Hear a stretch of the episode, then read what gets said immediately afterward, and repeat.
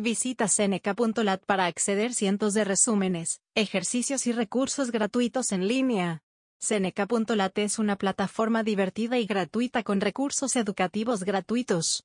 Puedes aprender dos veces más rápido en Seneca.lat. Visita Seneca.lat. Hola a todos y bienvenidos al podcast Seneca. En este podcast vamos a aprender sobre la fotosíntesis y la fotoionización de la clorofila. La fotosíntesis tiene lugar dentro de los cloroplastos que se encuentran en las plantas y las algas. La reacción es endotérmica, requiere energía. La fotosíntesis. La fuente de esta energía es la luz solar, la cual es atrapada por un químico que se llama clorofila, que se encuentra dentro de los cloroplastos en las células vegetales. El primer paso de la reacción dependiente de la luz es la absorción de energía luminosa por la clorofila. Esto causa fotoionización. La fotoionización es la liberación de electrones. La absorción de luz. La energía de la luz es absorbida por la clorofila en los fotosistemas. Este es el primer paso en la fotosíntesis.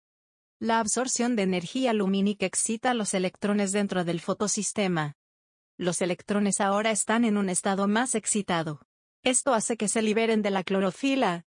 La clorofila ahora se considera fotoionizada. La energía de fotoionización. La fotoionización de la clorofila también produce una liberación de energía. Esta energía se usa en la fotosíntesis para impulsar tres reacciones. La primera reacción es la fotofosforilación, producción de ATP a partir de ADP-fosfato inorgánico. La segunda reacción es la reducción, producción de NADP reducido a partir de NADP.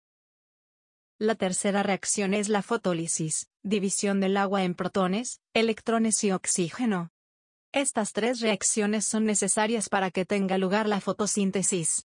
Para resumir, el primer paso de la reacción dependiente de la luz es la absorción de energía luminosa por la clorofila. Esto causa fotoionización, es decir, la liberación de electrones. La energía liberada por la fotoionización impulsa tres reacciones la fotofosforilación, la reducción, y la fotólisis.